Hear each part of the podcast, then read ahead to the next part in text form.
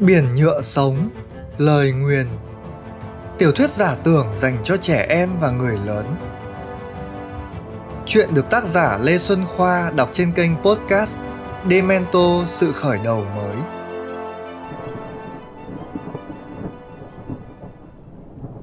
Chương 14 Sóng bạc.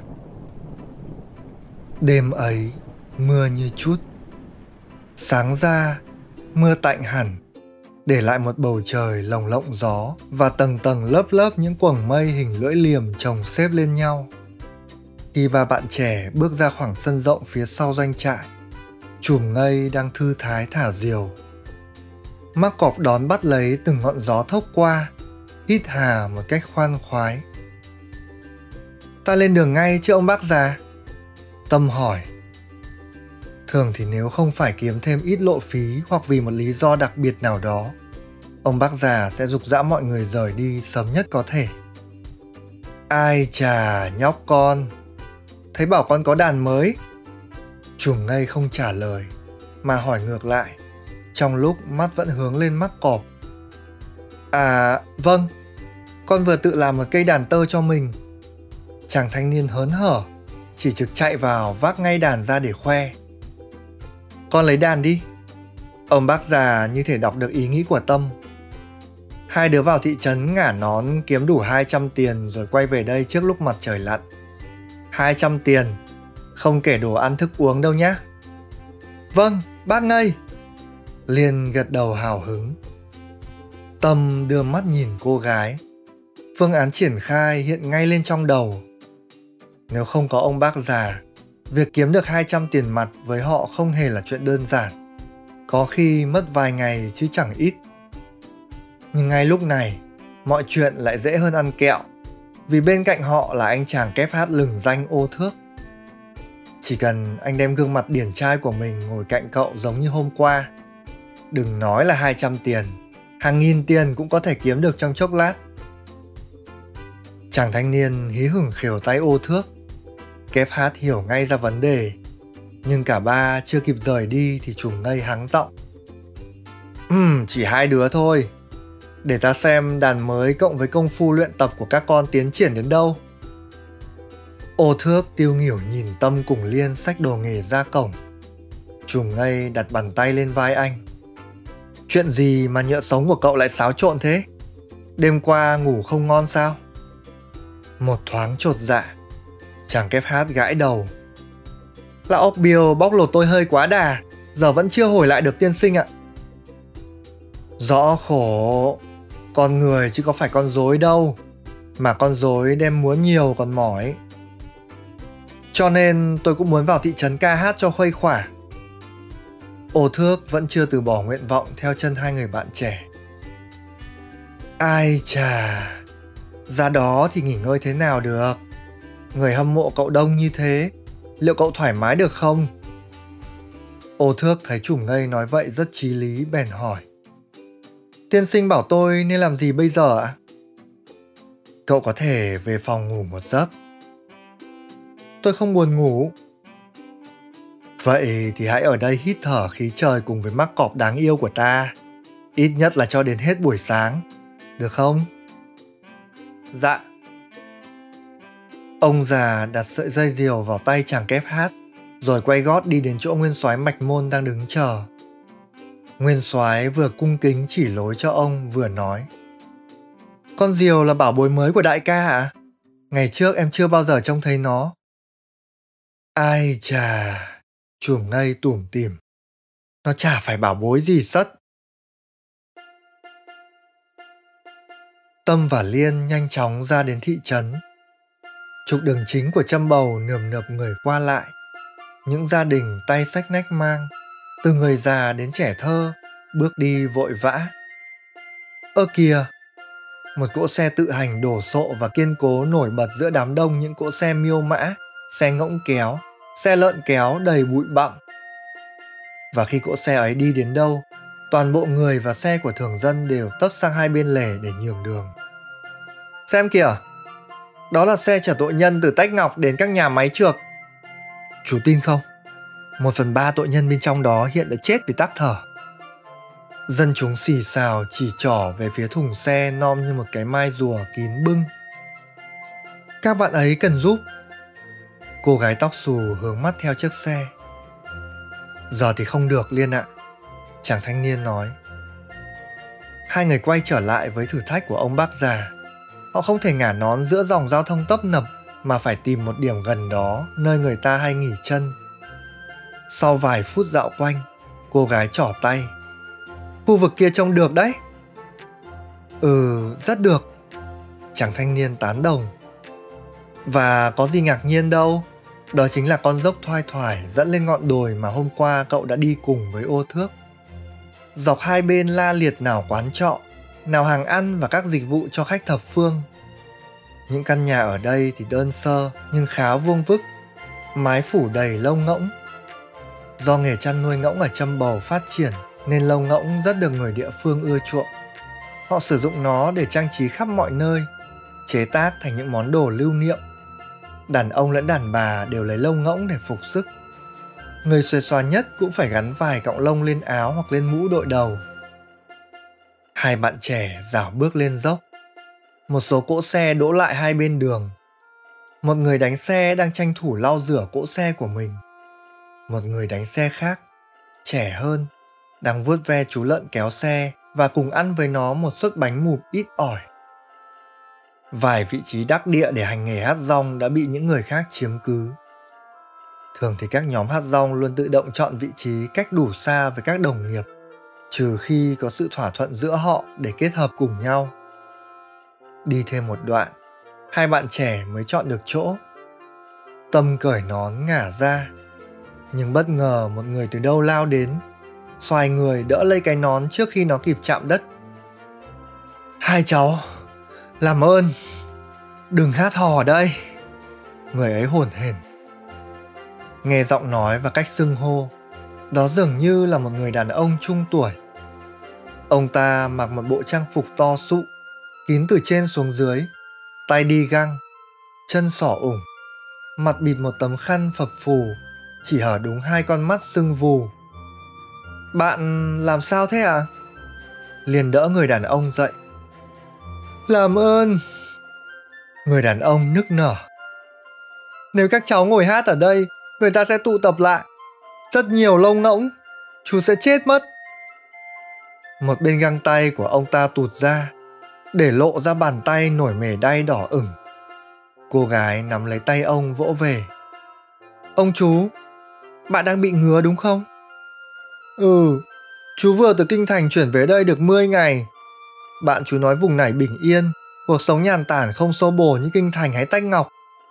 Thế nên chú đồng ý đổi nhà với ông ấy để về đây, cho ông ấy lên nhà chú ở trên kinh thành. Chú biết đâu được là ở châm bầu họ lại mê ngỗng, cái gì cũng ngỗng ngỗng ngỗng. Lông mày người đàn ông nhíu lại khổ sở. Các cháu xem, lông ngỗng của nhà này cô chú nhổ bở hơi tai đến hôm kia mới hết. Xong thì người chú phồng rộp lên, thoa bao nhiêu kem chưa khỏi.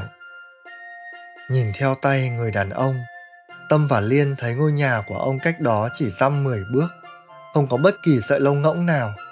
So với hàng xóm láng giềng đúng là một mình một kiểu. Tôi xử lý được bệnh của bạn ông chú ạ. Tay của Liên múa trong thinh không, không hề chạm vào người đàn ông. Cổ họng cô khẽ ngâm nga một giai điệu thánh thót. Cháu làm gì đây? Đầu tiên thì cảm thấy sợ sệt, nhưng rồi ông suýt xoa. Mát lắm. Chú thấy rất dễ chịu. Cô gái dừng tay, mề đai trên bàn tay người đàn ông lặn dần. Ông lột khăn che mặt, tháo ủng, phanh áo nhìn vào bên trong. Những nốt đỏ khắp toàn thân đã biến mất không để lại dấu vết. Lúc này, một số người hiếu kỳ đã xuống đông xuống đỏ. Người đàn ông tóm lấy một chiếc mũ lông ngỗng, tự quyệt lấy quyệt để vào người mình rồi reo vang. Sướng quá, tôi không bị ngứa nữa, sướng quá đi thôi. Thế là ông chạy vào nhà lấy thảm ra trải mời hai bạn trẻ ngồi. Tâm và Liên ngả nón, bắt đầu đàn hát. Người đàn ông chạy đôn đáo xung quanh chào mời mọi người đến. Đây là những nghệ sĩ tuyệt vời bà con ạ. À. Hãy nghe tiếng đàn tiếng hát của chúng mà xem. Chúng làm tôi yêu đời muốn chết. Các vị có thấy thế không? Ôi chao, châm bầu tươi đẹp thế này việc gì phải đi đâu nữa chứ? Chúng cháu đang cần tiền. Mong bà con hãy giúp chúng cháu chút tiền thay vì lương thực. Chúng cháu xin đội ơn. Chàng thanh niên nói. Các cháu nó đang rất cần tiền. Người đàn ông nhắc lại. Các ông các bà nhớ tưởng thưởng tiền chứ đừng cho đồ ăn nhé. Buổi biểu diễn khởi đầu khá suôn sẻ. Với sự hỗ trợ nhiệt tình của ông chú vừa thoát khỏi chứng dị ứng lông ngỗng, lượng người xem của họ khá đông và ổn định. Chiếc nón của Tâm chốc chốc lại đón nhận những tiếng leng keng. Nhờ thế họ càng hào hứng. Đây có phải học viên trên giáo phường không nhỉ? Ai đó hỏi. Không phải đâu, phong cách lạ lắm, nhưng cũng hay. Một người khác trả lời. Rất hấp dẫn, hai đứa này theo nghề từ nhỏ chắc luôn. Thấy hay thì thưởng đi, khen xuông à? Đúng lúc đó, từ trên đỉnh đồi, quản giáp của giáo phường Trâm Bầu đang đi tản bộ xuống cùng với bà lão nghệ nhân đã hướng dẫn cho Tâm tự làm cây đàn tơ. Vừa nghe tiếng đàn từ xa, bà lão đã bụm miệng. Chính là nó, chính là thằng bé mà ô thước đã dẫn về hôm qua. Quản giáp không nói gì, lặng lặng đứng lại. Thì ông già, ông không muốn đi nữa à? Bà đi trước, rồi tôi sẽ đuổi theo. Quản giáp đứng ở một vị trí cao hơn trên sườn dốc so với hai người hát rong trẻ tuổi. Đủ để nghe rõ lời ca tiếng đàn. Thỉnh thoảng còn quan sát được họ qua khe hở của đám đông. Bà lão nghệ nhân thì tiến sát lại, bỏ vào nón vài đồng tiền, không quên trao cho hai bạn trẻ một nụ cười chiều mến. Gió lồng lộng trên lưng đồi, quản giáp khoanh tay, mắt lim dim tận hưởng tiếng đàn của chàng thanh niên Đối với một người cả đời làm nghề ca sướng như ông, tiếng đàn này chưa thể gọi là hay, nếu không muốn nói là quá nhiều sạn. Nhưng sao ông thấy sao xuyến thế nhỉ? Những cơn gió thổi ông về một mùa xuân của 50 năm trước, khi ông mới chỉ là một chàng trai ngoài 20 tuổi tràn trề khát vọng. Một diễn viên cẩn mẫn với những vai chạy cờ nhưng luôn ôm giấc mộng được trở thành kép chính của phường trò. Một ngày nọ, Ông trùm nhận thêm một nhạc công chơi đàn tơ, trẻ măng, chưa đủ tuổi tự lập. Tên thằng bé là Bánh Tráng. Thường thì những đứa bé ở độ tuổi đó, dẫu có được nhận, cũng chỉ là dạng học việc lon ton lo trả thuốc. Nhưng Bánh Tráng thì vào biên chế chính thức của phường trò. Thêm nữa, nó còn tỏ ra cực kỳ phách lối. Kể từ giờ, tôi sẽ là người chơi chính, anh là dự bị cho tôi. Nó nói với tay đàn tơ kỳ cựu. Hỗn xược! Tay đàn tơ kỳ cựu quát, rơi cả điếu thuốc ngậm dở trên mồm. Mày chỉ mới tỏ te đến đây, nên biết trên biết dưới. Mày láo, tao đá đít. Hoặc tôi sẽ đá đít anh. Bánh tráng cười khẩy. Tay đàn tơ kỳ cựu tóm lấy thằng nhóc. Anh em trong phường trò vội vàng can ngăn cuộc ẩu đả. Mình là nhạc công thì hơn thua ở đàn ông anh ạ. Thằng bé vẫn không dừng lại. Có dám tỉ thí với tôi, xem ai hơn ai không? Ai thắng thì người đó được chơi chính. Thêm nữa, nếu tôi thua anh, anh bảo tôi đánh giày, bưng bô cho anh, hay bất cứ việc gì tôi sẽ làm tất. Mày muốn tỉ thí thế nào? Tay đàn tơ kỳ cựu nghiến răng. Đơn giản thôi, Chúng ta luân phiên từng người chơi một câu nhạc. Người kia sẽ phải lặp lại mọi thứ từ giai điệu, tiết tấu đến các kỹ thuật xử lý. Ai sai một tiếng thì người đó thua. Cứ thế. Rồi, tao chấp mày chơi trước. Với sự chứng kiến của đông đảo nhạc công, đào kép của phường trò, thằng bé tự tin cầm đàn lên kéo. Và ngay ở câu đàn đầu tiên, nó đã khiến tất cả mọi người kể cả tay đàn tơ kỳ cựu kia phải câm nín vì độ tinh tế và điêu luyện. Từ giây phút đó, mọi người hiểu rằng phương trò này đã có một người kéo đàn tơ chính mới, trẻ tuổi và tài năng. Sĩ, chàng diễn viên khiêm nhường cũng mê mẩn tiếng đàn tơ của thằng bé.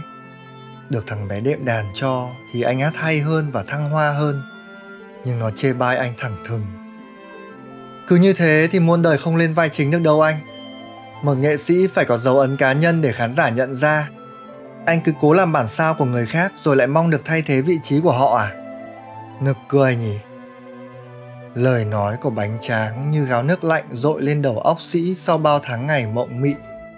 Anh thầm cảm ơn thằng bé, nhưng cũng không ngờ rằng sau này anh còn gắn bó với nó trên một chặng đường rất dài. Quản giáp mở mắt. Hai người hát rong trẻ đang nhận được sự tán thưởng nhiệt thành của khách qua đường sau một tiết mục. Ông bất giác gật gù. Quả đúng là học trò của bánh tráng. Những ngón đàn đặc dị từ thầy nó thì không lẫn đi đâu được, nhưng vẫn có những nét riêng chứ không phải kiểu sao y bản chính. Và giọng hát của thằng bé này thì rất khác biệt. Mà tiếng đàn này, giọng hát này, không lẽ... Lại nói về chùm ngây, sau khi gửi con diều mắc cọp cho ô thước, được mạch môn dẫn vào một phòng họp bí mật nơi không chỉ có nhiều lính gác mà còn được bố phòng bằng những bùa phép tinh vi. Cảm nhận các lớp nhựa sống trong phòng, ông hiểu rằng đến một con muỗi cũng không thể tự ý ra vào đây được. Bái kiến thượng quan Một người đàn ông tóc hoa dâm khiêm cung xuất hiện trước mặt chùm ngây. Đây là Xanh Cốp, một thành viên trong tổ tham mưu của em thưa đại ca. dáng người xanh cốp rong ròng, tác phong mực thước, trang phục giản dị như một ông giáo làng. Tôi không giữ chức vụ gì trong triều đình, xin ông đừng gọi như vậy, kẻo thân già này mang họa. Ông già hát rong nói. Vâng, tôi xin lỗi thưa tiên sinh. Xanh cốp xem chừng ái ngại. Chúng ta vào việc ngay đi. Các vị hãy nói cho tôi biết sòng bạc đang ở đâu. Nếu đi bộ từ doanh trại này thì tôi sẽ mất bao nhiêu ngày để đến nơi đó. Sành cốp trải một cuộn da màu vàng nâu cũ kỹ lên mặt bàn. Đó là một bức tranh miêu tả những ngọn sóng bằng nét vẽ cổ xưa ngoạch ngoạc. Và lạ lùng chưa? Từ trong tranh vọng ra tiếng đàn trúc véo von lúc xa lúc gần trên nền biển cả dì rào. Chính là sóng bạc. Những ai từng một lần được nghe thanh âm của nó sẽ không bao giờ nhầm lẫn với bất cứ cây đàn trúc nào khác. Đại ca, sóng bạc đang ở ngay trước mặt anh. Anh không cần phải đi đâu cả mạch môn nói. Chùm ngay gật gù hiểu ra vấn đề. Ông đưa bàn tay lên song song với bề mặt bức tranh. Những gợn sóng hình tròn màu trắng xanh liên tục tỏa ra xung quanh. Trong khi bàn tay chùm ngây thì run bần bật sau một lúc vã mồ hôi hột ông đành thu tay lại quả nhiên phong ấn cực kỳ chặt chẽ Chùm ngây hít sâu để hồi sức. Nhờ thế nó mới được an toàn ngay tại Ba Bớt, nơi bọn ca ma tàn ác hoành hành. Ba tháng qua, sanh cốp cho các pháp sư giỏi nhất của Nam Cò Lả tìm cách mở phong ấn nhưng tất cả đều thất bại. Em đã bảo ông ấy, ông đưa lỗ vô dụng này đến làm gì? Ông còn không làm được thì chúng chỉ phí thời gian thôi. Xanh cốp nãy giờ vẫn đứng đằng sau, chẳng hề lên tiếng. Nguyên soái kể tiếp. Ông ấy bèn nói, phong ấn mà tôi không thể hóa giải được, thì chắc cả lục địa này chỉ có một người đủ khả năng hóa giải. Đó là thượng quan bánh tráng. Chuồng ngây quay lại nhìn xanh cốp. Rõ ràng ông giáo làng này là người có thần thông chẳng phải dạng vừa. Không hiểu sao lại cứ e thẹn như vậy. Sao ông nghĩ tôi sẽ hóa giải được phong ấn này?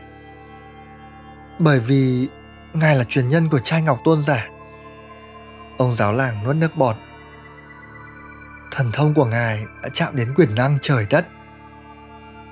Ông giả hát rong ngớ người, rồi không kìm nén được. Ông bắt đầu cười như nắc nẻ, cười đến dùng mình. Trận cười lây sang cả nguyên soái mạch môn. Riêng xanh cốp chỉ cười ngượng nghịu.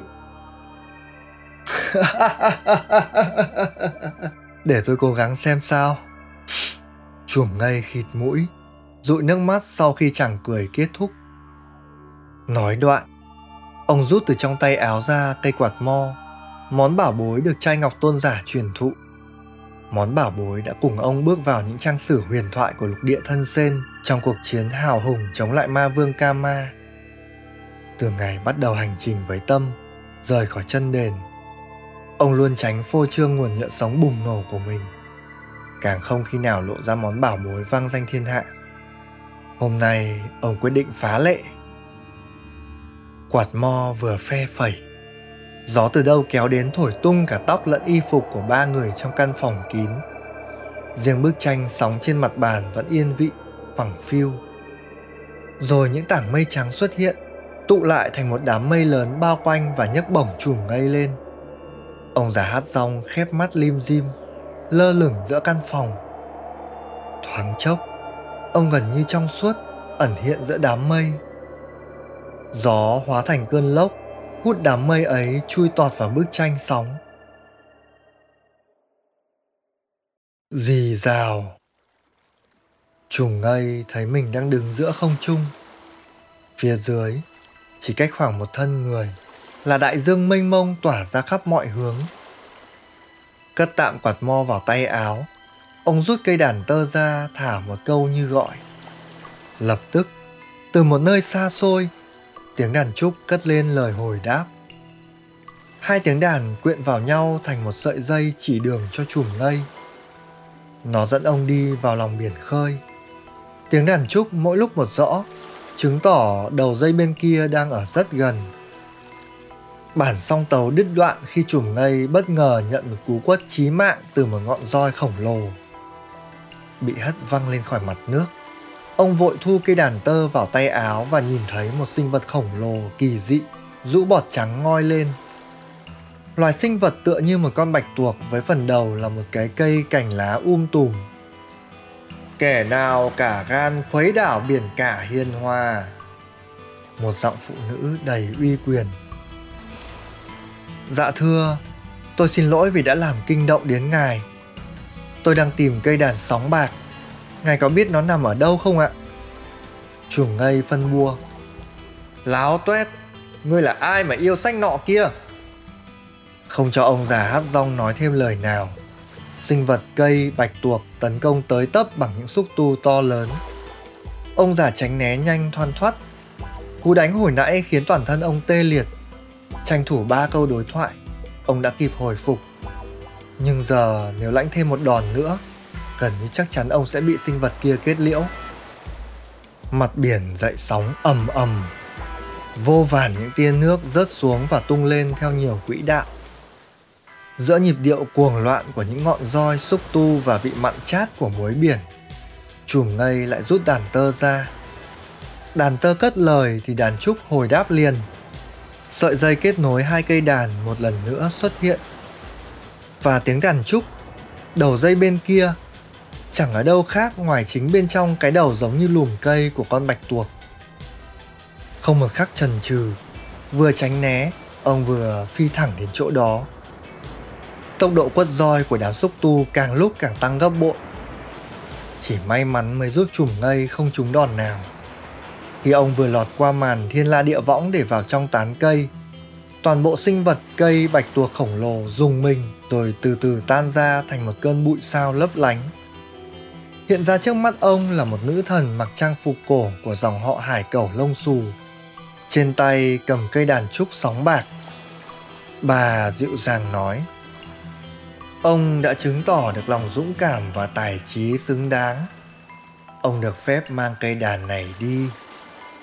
Nhưng trước hết, ta phải cảnh báo ông. Nếu làm như vậy, ông sẽ mất đi một nửa kho nhựa sống dồi dào mà ông đang sở hữu. Lựa chọn cuối cùng là của ông. Chủ ngây kính cẩn chào nữ thần. Thưa ngài, tôi đồng ý. Tôi xin được mang sóng bạc trở lại thế giới ngoài kia vì rất nhiều người đang cần nó. Được. Nữ thần mỉm cười rồi trao cây đàn trúc vào tay ông già. Cảm giác nóng bỏng như thể toàn thân bốc cháy. Chùm ngây ngất lịm đi. Ông tỉnh dậy ở trên giường và mọi người ngồi xung quanh. Từ mạch môn, ô thước đến hai người đồng hành trẻ tuổi và cả mắc cọp nữa. Bác ngây, bạn có sao không? liền nhìn ông già lo lắng ai chà ta rất khỏe ông già tỏ ra phấn khởi nhưng cô gái đã cảm nhận được sự sụt giảm nhựa sống đột biến trong ông tâm thì không biết điều đó nên hớn hở khoe bọn con đã kiếm đủ 200 tiền như bác dặn Con diều này đã ăn no gió và nó cứ nóng tiên sinh mãi. Ô thước còn chưa dứt lời, mắc cọp đã xả xuống hít người khắp người ông già trước khi chui vào tay áo ông. Bỗng nhiên, ông bảo tất cả đi ra ngoài, chỉ để mình nguyên soái mạch môn ở lại. Nguyên soái nắm lấy tay ông cảm kích. Đại ca, đúng là không ai ngoài anh làm được những chuyện trọng đại như vậy. Sau này thiên hạ Thái Bình, tất cả lục địa thân sen đều phải nhớ ơn anh mãi mãi. Chuyện đó tính sau đi, ông già xua tay. Ta muốn em giúp ta thêm một việc. Đại ca cần em giúp một nghìn việc cũng được ạ. Cho ta mượn sóng bạc cùng phòng họp bảo mật của em một buổi. Bạn vừa nghe xong chương 14 Sóng bạc của tiểu thuyết giả tưởng Biển nhựa sống, lời nguyền Để biết mọi thông tin xung quanh tác phẩm Xin mời truy cập trang facebook.com gạch chéo biển nhựa sống và demento.vn. Những lời động viên góp ý của bạn sẽ là sự khích lệ lớn cho tác giả. Xin chân thành cảm ơn bạn và hẹn gặp lại ở chương tiếp theo.